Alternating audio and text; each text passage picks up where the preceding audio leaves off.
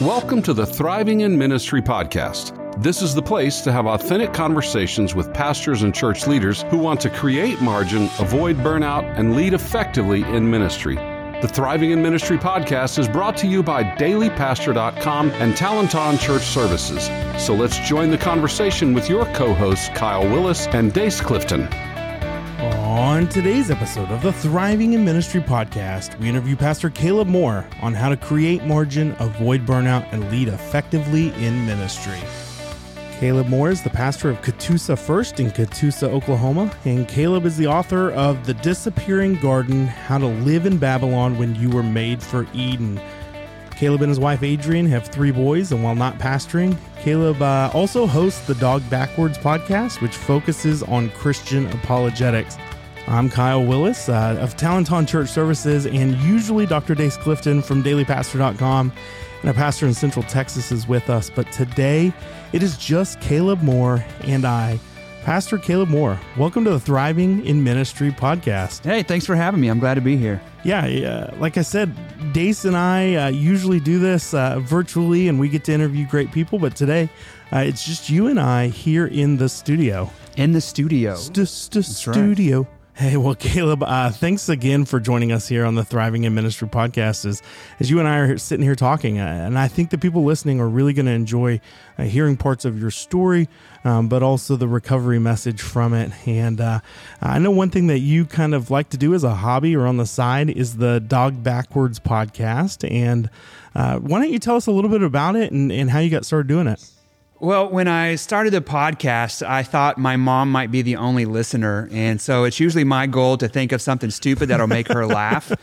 Um, but as it's grown, I get a lot of questions. Is it a yoga podcast? Sure. Um, well, I just couldn't name it God, God's podcast or anything like that. So we just yeah. flipped it around. And kind of the goal is, is that we like to look at faith from a different angle. So that played into uh, the whole idea of the name.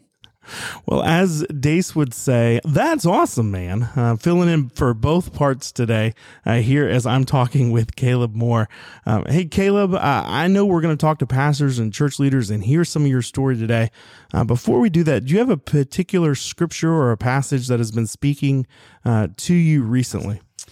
Oh yeah, I mean every pastor is supposed to have like his go-to life family verse, you know, that he shares. yeah. But I'll tell you there's a couple of things that have been sticking with me here lately and one's just kind of been wrecking me lately.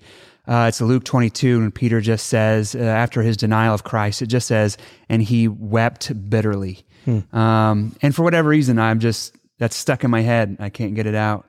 And I think of how many times that daily, you know, weekly, monthly, that I deny Christ by something I say, something I do, sure. something I don't do, and how little uh, we weep over it. And um, the other area where God has really been growing me in His Word is, man, just the book of Jeremiah. Jeremiah seems to be going through a lot of what culturally the evangelical church is migrating towards, kind of the prosperity gospel. And there's that old expression in the land of the blind, the one eyed man is king.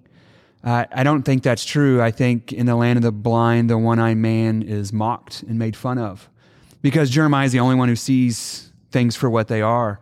And about drives him insane. And so, as a pastor looking around at my flock and in the environment being here in Tulsa, Oklahoma, like, like the epicenter of prosperity gospel, people look at me like I'm nuts for like how could like how could you say this is wrong? This is you know so uh, particularly in Jeremiah it has a couple of things that it, that it says that has stuck with me. One, he says towards the nation of Israel, you have the forehead of a whore.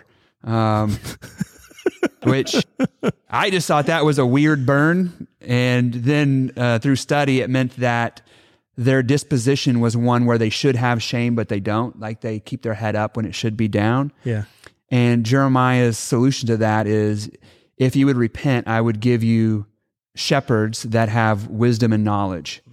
And today we want shepherds that are big and flashy. Mm. We don't care about wisdom and knowledge, but our heart should be for wisdom and knowledge. So good. And I know that if Dace was here with us, he'd be um, amening some of that. And so uh, I do think that the church is divided for lack of a better word. Um, you know, it could be really difficult. And, and I do think since you and I are both here in and around Tulsa, um, you know, we've had some some churches that have great influence, and, and some of them are centered around uh, this prosperity gospel, right? Uh, and then I think there's other churches that I won't say more serious, but but maybe divided or on the opposite spectrum where there's um, a heaviness or a seriousness to it.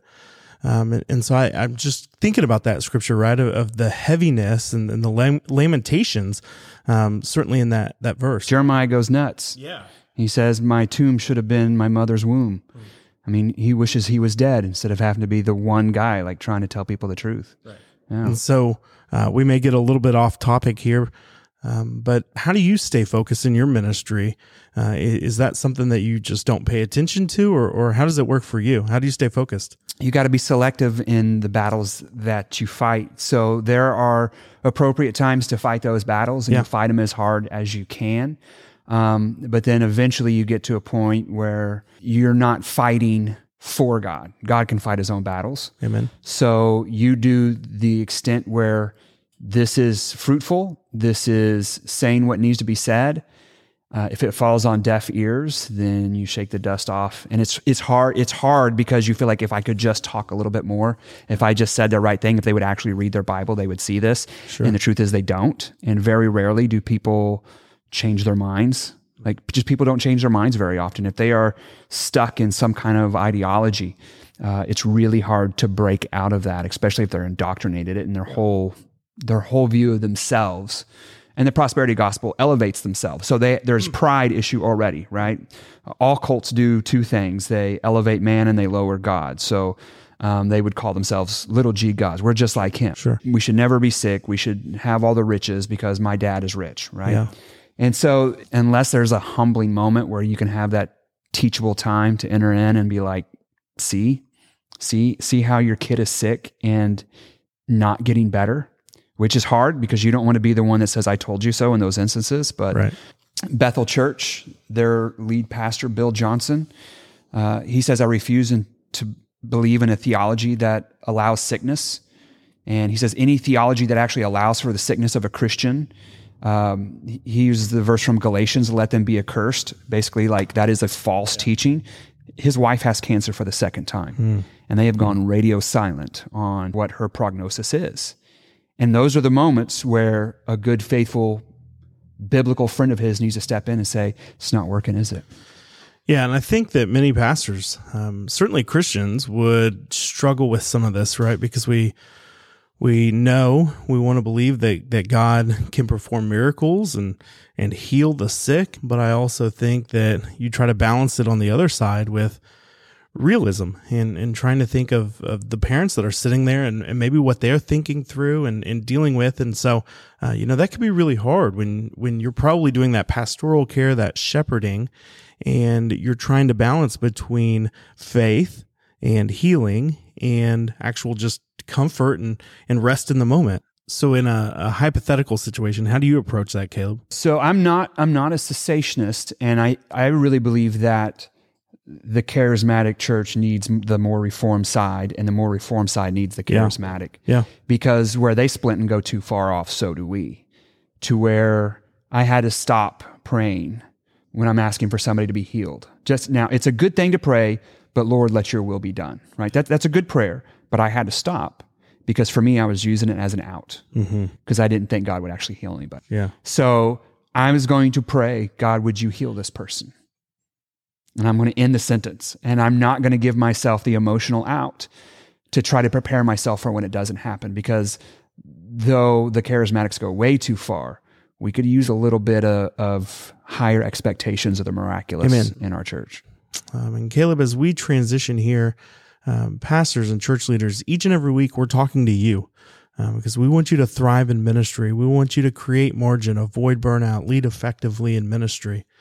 And uh, we'll get to some of those questions here today. But um, Caleb, I, am curious if you'll just share your story. Sure. Um, I, I've heard it from you uh, in the past, and uh, I'm, I'm really just curious. I mean, uh, you kind of have a prodigal son type story. And, and so would you mind just taking a few moment, moments and uh, sharing that with us today? Yeah. So I, I think everybody is a prodigal son. We tend to think the prodigal son is the one who went off and got drunk and spent all his money on hookers and came back brokenhearted. Yeah. But there's two prodigal sons in the story, and there's the one who's self righteous and I've done everything right, so my dad should love me. So it's it's merit based love, and then there's the other one who didn't feel love, so he rejects his father. Both people reject their fathers, hmm. and so yeah, I I did go the prodigal son route of the rebellious one.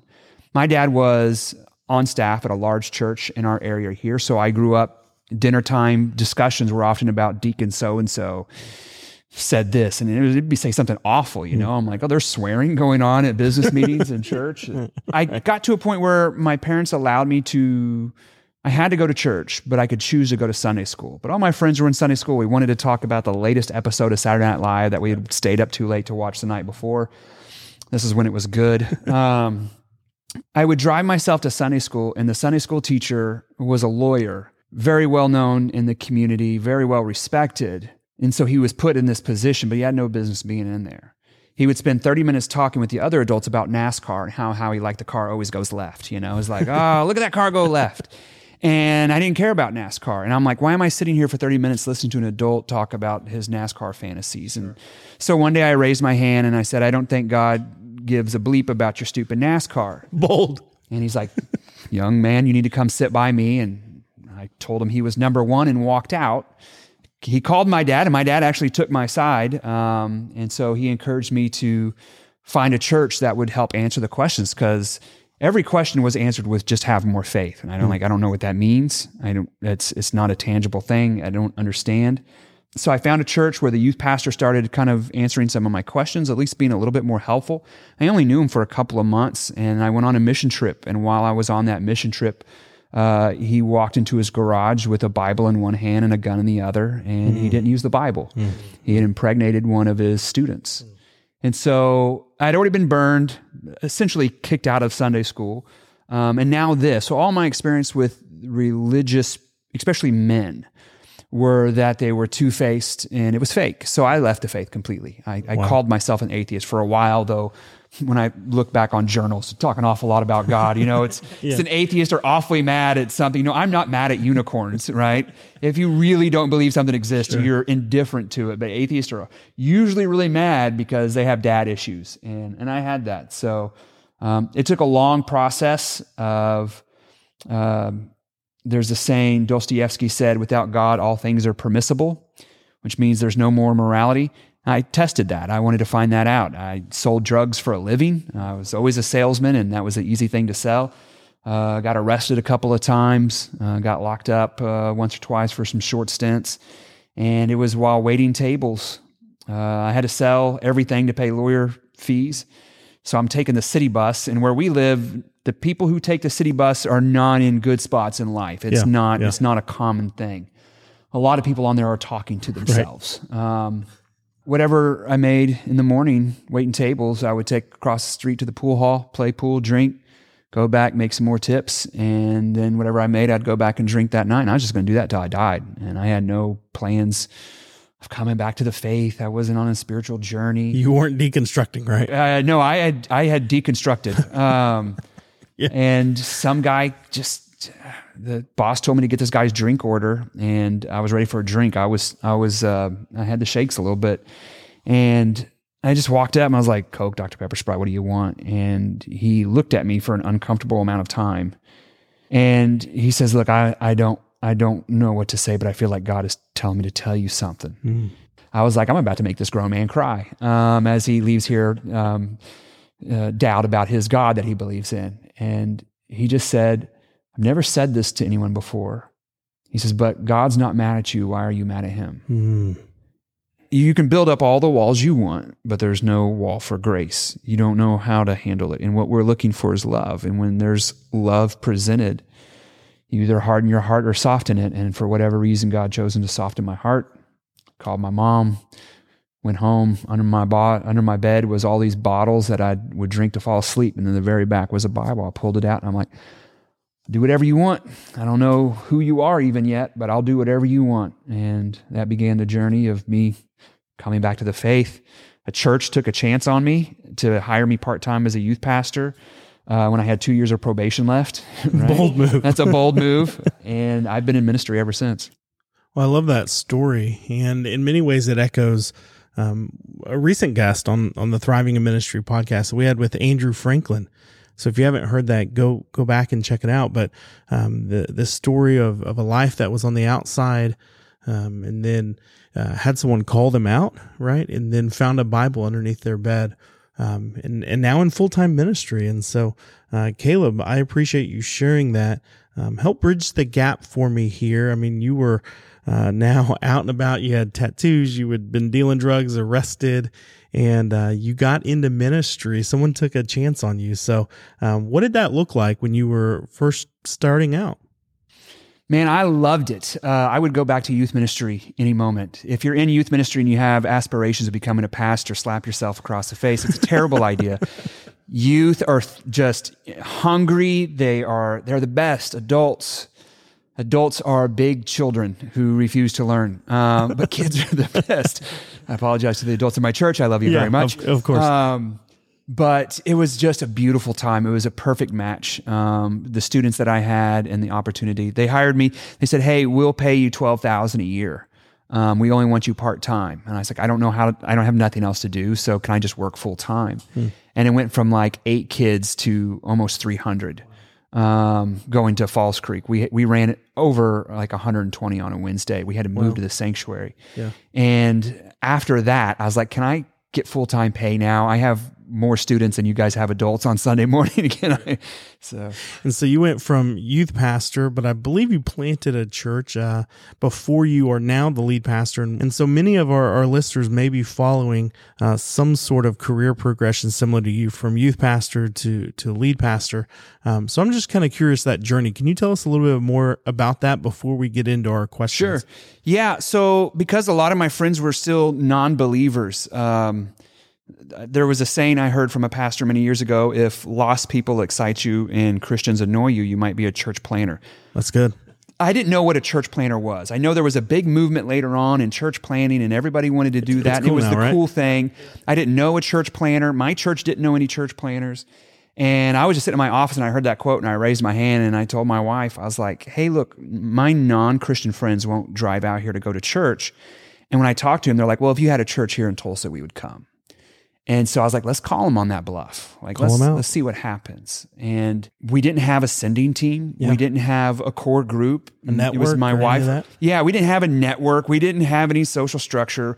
We literally just like, okay, so uh, I quit my job and bought a house in the same week. Yeah. Smart. You you have to buy the house before you quit your job, or they won't let you sign the papers.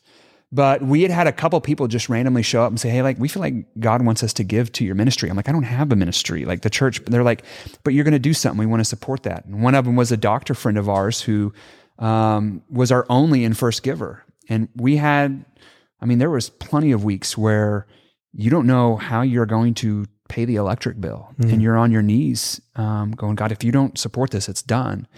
And then there would be like some random person just say, Hey, I mean, because we're talking about like having $12 in your bank account, right? Like where there's nothing, nothing.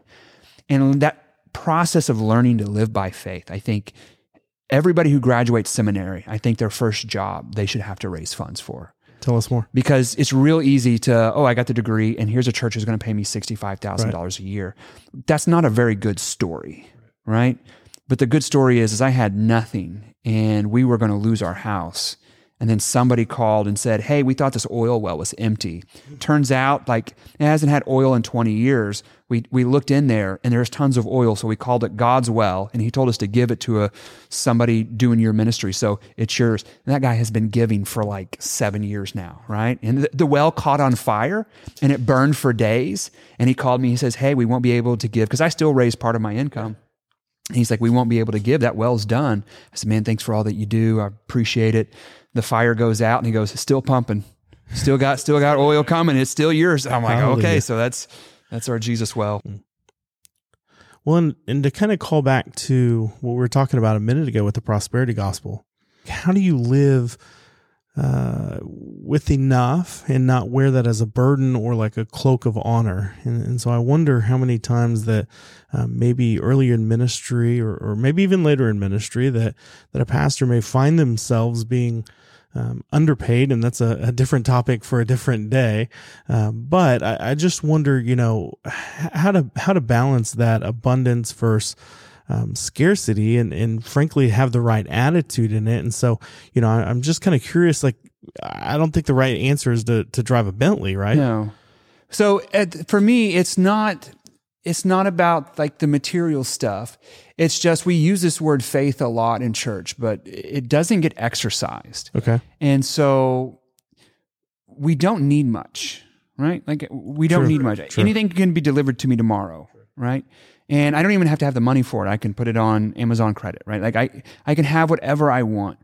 So there's so few opportunities anymore to live a life of dependent faith. Hmm. Now we depend on relationships or mom or dad is sick and then we really lean on that faith aspect of us. But what does it look like to just like pay your bills yeah, on yeah, on right. faith?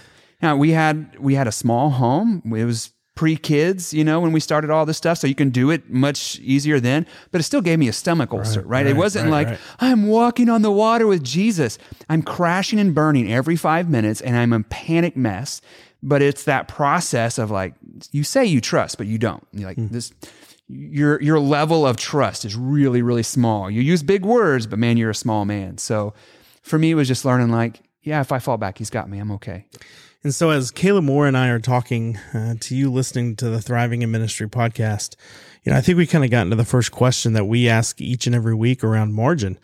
Uh, Caleb, and that you know sometimes is is time margin or or spiritual margin, but I think uh, looking back for you, if we were to look back ten or fifteen years, it'd be you know financial margin was one of the ways that you uh, were able to thrive in ministry was by creating that uh, financial margin even thinking about my, my own situation and, and coming from a, a job in the corporate world to getting to do what I get to do now through Talent on Church Services. You know, I mean, I, I think uh, I struggle with this and, and I'd call it maybe faith margin. I don't know if that's the right word, but uh, do things like r- rent a house instead of buy a house because uh, I want to have enough faith that God is behind this, but uh, not so much faith that I, I don't uh, make, you know, that, I make a right choice. And, and so, uh, you know, I, am curious your take on, on margin or, or balance, what that looks like for you and, and your family and in ministry. Sure. Yeah. So when it comes to, you know, people are always asking, like, how do you balance time and things like that?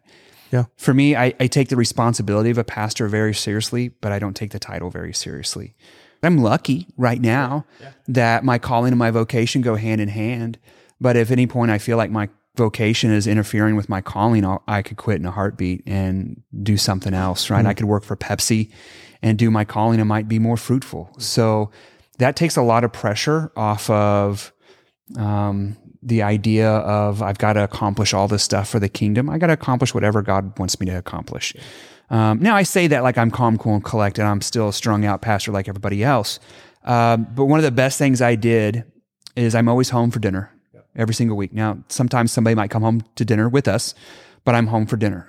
And my my church knows that I know the word no, and uh, I don't have to be at everything.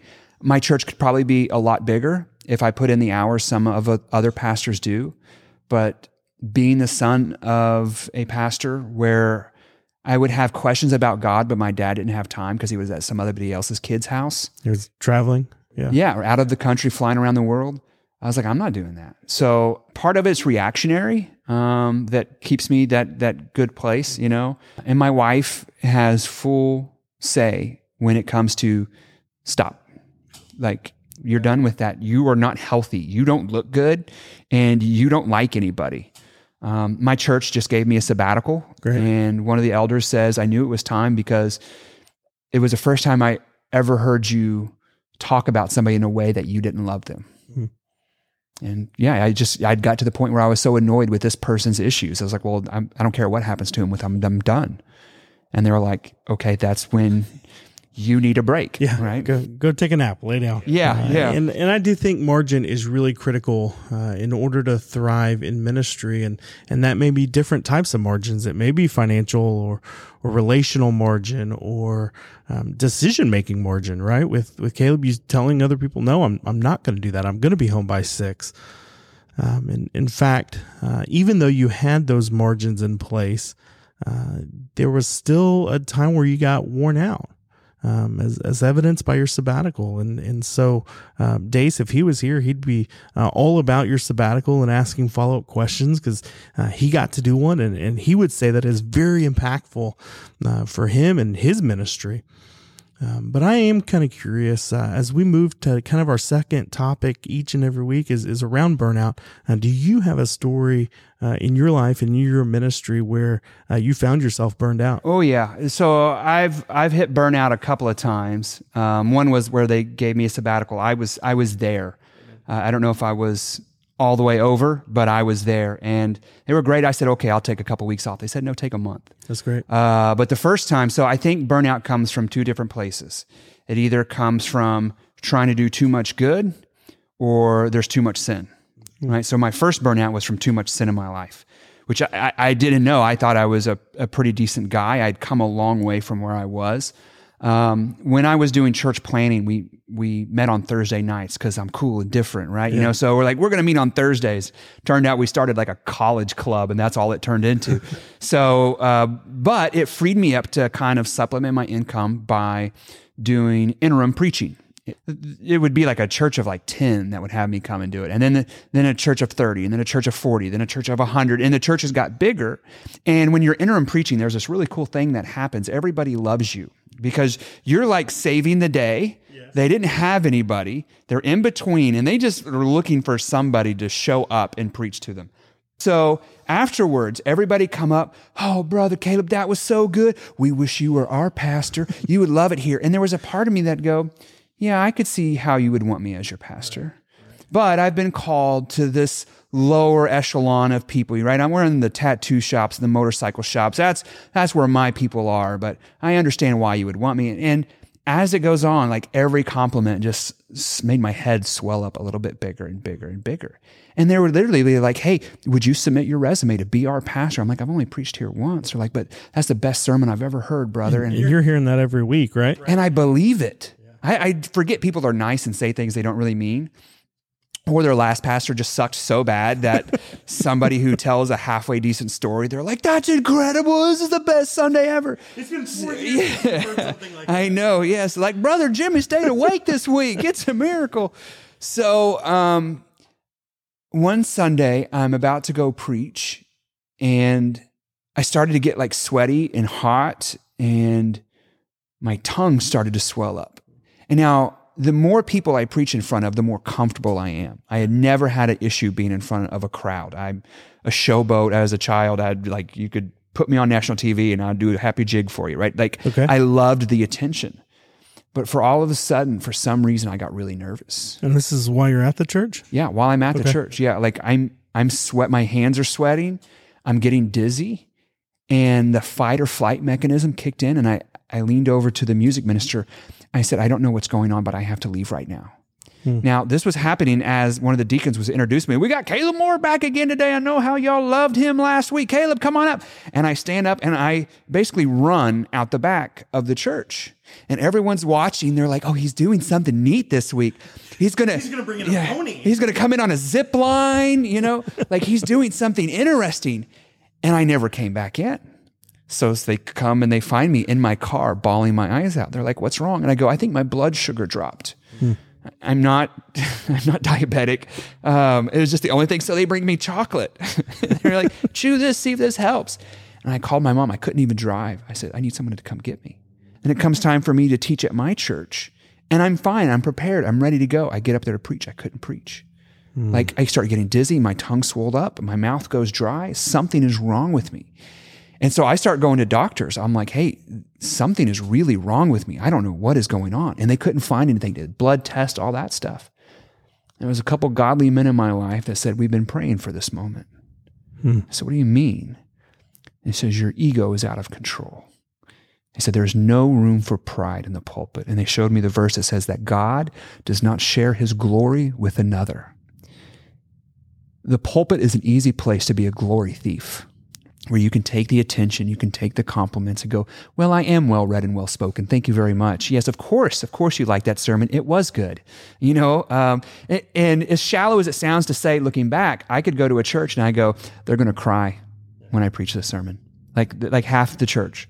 You know, if you know how to be a good storyteller and you know how to craft it, you know when you say this joke, you know what face to make, and they're just going to erupt and you start doing that and you get in this mentality that I'm really good at this, that's you're a glory thief. Hmm. And I went six months where I couldn't preach. That's the only thing I know how to do, right? I didn't go to college, uh, barely made it out of high school, no seminary. I don't know how to do anything else. And that was taken from me. And, but once I repented, I was able to preach again. It turned out I was having massive panic attacks like mass and i had never had a panic attack in my life. I used to make fun of people with anxiety and all that stuff. I was like well they're just weak, weak right, yeah. sure. turns out i'm weak. Turns out i'm weak. And there will be times when i preach now where i start to get this thing rise up and i go oh god don't let me be a glory thief. Like i still have that fear of god which is the beginning of knowledge. It lingers over me today. I don't have panic attacks but we'll have some anxiety from time to time and I've had some of those scary instances as well. So, Caleb, uh, how do you stay healthy and avoid burnout um, over the long term? Yeah. So, my, my mentor, uh, Dennis Queen, showed me a quote the other day, and it was uh, My poetry would jam your fax machine. It was just some stupid little line that he had. But he was talking about uh, people are built differently, you know? And I think you're fairly uh, kind of an artistic person sure, as well.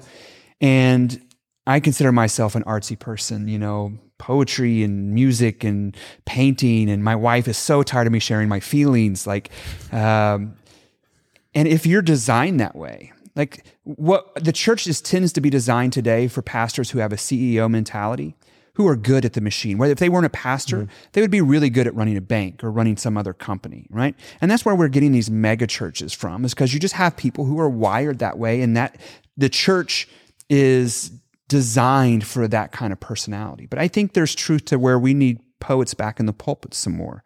Um, we worship the God of all creativity, but most sermons and most churches are at least the least creative thing I've Watch seen. Out, right? Yeah. Like we, whatever culture just did, like let's let's mock that. I remember Guitar Hero, the video game, came out, and then there was like five years after it was popular, they're like guitar praise. The Christian Guitar Hero thing was being sold at Mardel's. It only played three chords. Yes, yeah, yes, GCD. yes, three yeah. chords. Um, and they were all heretical bands, anyways. Um, but I was just like, gosh, we're the most boring, unimaginative people in the world. And if you know yourself and the type of person that you are, then you can create around you an environment that actually allows you to be you. So I'm thankful that I have a church where like um, I preach without my shoes on a lot. Not because I'm a, a hippie. It's just because shoes hurt my feet that are nice. Like the nicer the shoe, the more painful they are. And that doesn't bother them. They don't, no one ever complains about tattoos or if I'm lost in my feelings for a little bit. Like they just allow me to be me. And you operate in who God made you to be because, like, if there was, um, a nail in the wall over here that I wanted to drive in and I used my cell phone, right? I could accomplish it, but I would break everything. Yeah. And when you try to pastor like other pastors do, because, oh, but look, they did this and they made this huge thing. Well, that's great. You know what they like doing? They like doing taxes, they, they like paperwork. They're insane people, right? And I don't necessarily want every church to look like that. I want to, I want a place where the poet thrives too. And um, now we're we're just as structured and organized as, as any other church, but somebody else does that, not me, because I know where I thrive, and it's not in that environment. Someone else wears somebody else so wears shoes and off, does right? paperwork. Yeah, right. I'm giving you a hard time, Caleb, but uh, you know that that's some of the way that I get to support churches and pastors uh, through Talenton Church Services. And so, uh, if you're one of those pastors and, and you don't like doing taxes, uh, if you want to move the accounting, the bookkeeping uh, out of your staff or off your hair, hey, give me a call. Um, but I do think that operating within our calling uh, really helps us to avoid burnout, right? And so uh, when we are operating in that place that that not, that God has gifted us for, that we see great returns from that. And for the church leaders listening, you know, you may not find yourself uh, wanting to write a, a, top 10 bestseller and live your best life. Um, but you probably do uh, or are in that spot where uh, you want it to be better than it was. Um, and, and, Caleb, I don't know if this resonates with you, but um, in, in my previous job, uh, you know, I was supposed to wear a shirt and tie and a, a suit jacket every day, and maybe I had my flip flops on uh, underneath my desk. But um, you, you, know, I, I think what I one of my quotes is that I, the best I ever was was when I didn't care about getting fired. Yeah, um, that I, I frankly just was like, hey, this is me, and I'm bringing my yeah. full self to this and the full self into the work. And so I don't know, does that resonate with you? Yeah, man. It's uh you wonder why sometimes so many pastors are such cowards and they don't like it's a biblical command to call out false teachings um, and false teachers. Like part of, you know, in First Timothy and Titus, it's, it's said that that's a requirement of a pastor. Sure. But nobody does that because that can mess with your bank account. And you really find who somebody is when you start messing with their bank account. Um, my wife and I, we were just like, we were serious. Um, like we were going to buy some land and live in geodesic domes, right? Like, because you can buy a thousand square foot dome for ten thousand dollars. I'm like, let's just live off the land, babe. Shipping containers. Yeah, yeah. yeah. It turned out those uh, domes uh, don't do well in Oklahoma tornado season, so um, we got to find out another idea. But yeah, so um, I've been poor. Like I, I make a decent living now, and it's nice. But I've been poor. I just want to be happy. I don't care. I don't care if I'm rich or poor. Um, as long as I have a jet ski. Well, yeah, you, I mean, you got to have your toys, Caleb. It's, it's almost that time of year. Um, hey, I'm, I'm sitting here thinking about the prodigal son, and as you are um, talking to pastors and church leaders, they may find themselves in one of those two uh, son roles. So, one who uh, had it all together, the straight A student, seminary, never left the church, um, or maybe their story is similar to yours, where uh, they left and, and came back. And and while I think anxiety and panic attacks and, and burnout can happen with both of those sons, I do think that. Um, the one who left and then came back plays a little looser. Um, you know, I would yeah. say like, "Hey, I'm playing with with house money. Um, I've, I've got nothing to lose. And so I think one prodigal son has uh, some freedom that the other one may not necessarily have. Well, Jesus says, For freedom I have set you free. Like I'm still searching for that Christian version of Zen. Okay. Jesus says, My peace I leave with you, my peace I give, and I don't give as the world gives. But I don't know very many people who are at peace, hmm. right? Like I, I don't. Uh, most people are stressed out. Like anxiety is a virus we just pass back and forth. And so I want to be like my job is cool and all, but I'm kind of on my the journey that my job allows me to be on, and I think I'd be on it anyways. And it's like I really want to know what that peace that surpasses all understanding looks like because it's something he said and he promised us. I don't know very many people who have banked on that promise. Uh, you know, you know who I found who has it there's a group of people that I find because I asked a lot of people, do you have this peace that surpasses all understanding? And almost all young people say no. People in their 40s say no. But if you talk to somebody in 70s and 80 years old, you know why they're so chill? No. Man, they've had they've they've gained everything and lost everything in a generation, right? Like mm. they've been through it and they just go, Yeah, none of that stuff matters. I'm still here. Yeah, none of that stuff matters. I'm still here. God's good. And I go, yeah, that's what I want. I want to, I want to smell like Moses when I'm older, right? Like just you've been through it all, and uh, so I look forward. Our, our, culture frowns upon growing older, like it's a bad thing. When we should be enthusiastic about being the old man who doesn't care about much, because what he does care about is stuff that you should actually care about. And I find that sometimes the Amish lifestyle of withdrawal. We've gone full hippie into uh, this podcast. Yeah, yeah. We just we live in the land. This is what man. happens when we let Dace, uh, the polished, established uh, church leader, off the podcast. You know, he, he he's got it all together, but we let him off one episode, and now all of a sudden, uh, we're living on the the hippie commune.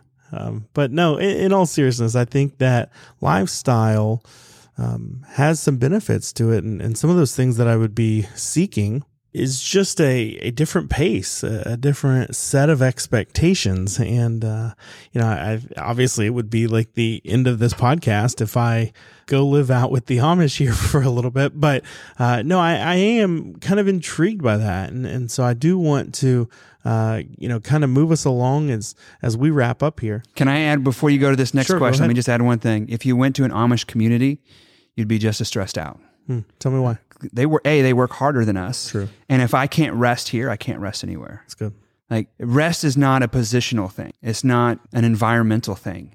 And that's what we always think. That's why we go to vacation in Hawaii because we think rest is an environmental thing.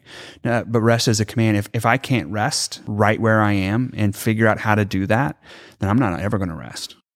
That is so critical. And if you miss that point, pastors and church leaders, if if you can't rest or find rest, find peace where you're currently at, maybe it's going to elude you for a long time. Yeah. Um, that doesn't mean that your current church or your current climate is perfect, but uh, you don't want to to chase this for the next 30 years just because you can't find it where you're at now. Here's what happens is pastors stay at a church an average of four to five years. First year is a honeymoon year where you get everything you want and it's great and everybody likes you. Then you get some difficulty by year four or five. You're getting real pushback for what you're trying to do. And you start to get that burnout sensation. You're going to blame the people in your church Yeah. and not say, maybe it's my leadership. Um, you're going to look at all your environmental things that are causing you stress and you're going to say it's their fault. Sure. If I only had X, Y, and Z. Yeah, if I only had, right? It's my fault. So what I'm going to do is I'm not going to stay 4 years. I'm going to stay 14 years. I'm going to figure out how to do this well, but I'll like how to do it in a way that doesn't destroy me. Like if you if you've been pastoring for like 5 years and it feels like by the end of every year you're about to burn out, you're doing it wrong. Come on. How are you going to role model? Because like, well, I'm supposed to be a role model to everybody else. Well, rest is part of the role model. And if you don't rest, nobody in your church is going to rest. And your volunteers aren't going to rest. We need volunteers, but we just tell volunteers to rest sometimes, even though we need them. Because it's not about producing anything. It's about just being faithful. I would rather be obedient and faithful than to produce anything. If my church never gets above 30 people, that's fine as long as we're doing it well. And uh, in a previous podcast that we released towards the beginning of the year with Dr. Matthew Sleeth in, in 24 6 Sabbath, you know, he called out churches and, and in particular pastors and, and was challenging them to Sabbath properly. And he really uh, gave examples in his own life at, at how uh, they were able to see the fruit more when they were Sabbathing uh, than those who were around them that were not taking a proper Sabbath and resting. Caleb, I know for uh, you and, and your church, I'm, I'm curious how you're leading them more effectively. You have a, a younger church, and I'm sure that um, you've got stuff that you need to change or fix or, or lead them properly. So, how are you uh, leading your staff, your church, your, your people more effectively? Well, I kind of wish we had a little bit of a younger church. Uh, our church uh, has got the, the full spectrum. Now, we are young in how old it is, but our church is 142 years old. There were six people left when we came in to do a revitalization, and it's grown quite a bit since then. It's doing well. And I promise I'm not as hippie as I sound, but church is a garden, not a machine. And if I treat it like a garden, especially in leadership, where I'm investing, I'm planting, I'm watering, there's seasons where it looks like everything is dead, but that's actually just preparing for the growth that's about to come. Yeah. That seems to work much better than trying to create it like I got this program and this program and this machine, right? Like I just don't think this ambiguous thing that is the gospel, that is the spirit, you know. Uh, the Bible is an Eastern book that we try to make Western because it has these weird things like in Him we live and move and have our being. That's like that sounds like Eastern Buddhism stuff, you know. That sounds it sounds weird to us. But if I can learn, you know, the spirit it blows to and fro and nobody knows where it goes. But yet, like, nope, it goes right here because we programmed. We have these four steps to how to become a faithful follower of Jesus. Um, maybe not. Maybe it's a garden. We started in a garden. We end in a garden. Uh, when Jesus is resurrected from the tomb, what do they mistake him for? A gardener. Why? Because he's gardening. Maybe we could take something from that. So I want to begin to to wrap us up here. Um, and the last question that we typically ask is, is what do you wish you would have known earlier in ministry? And so when you look back, uh, church planting, youth pastor, uh, what would you have told yourself? Oh, man. Tell him he's an idiot, um, stupid. Um, he's not very cool. Um, now, constructive criticism, I would say stop worrying so much about how to produce results. Focus a lot more on being able to rightly divide the word of truth. That it's in that study of you falling in love with this book that God is giving us and the God of that book. As you get to know Him, ministry will naturally come from that. Well, Pastor Caleb Ward, thanks again for joining us on the Thriving in Ministry podcast. Before we let you go, uh, we mentioned briefly your book, uh, The Disappearing Garden. Uh, where can people find that? What's it about? Yeah, so I wrote this book. It was just a result of studying Genesis, like the first six chapter for a year. And I had the realization that I shouldn't be comfortable in this world. And everybody's trying to get you to be comfortable here, but I'm not made for this world. If the universe is fine tuned and history is fine tuned, then guess what? I'm fine tuned. And I wasn't fine tuned for this environment. That's why things like stress, anxiety feel so awkward on us because we weren't designed for it. We were designed for the garden.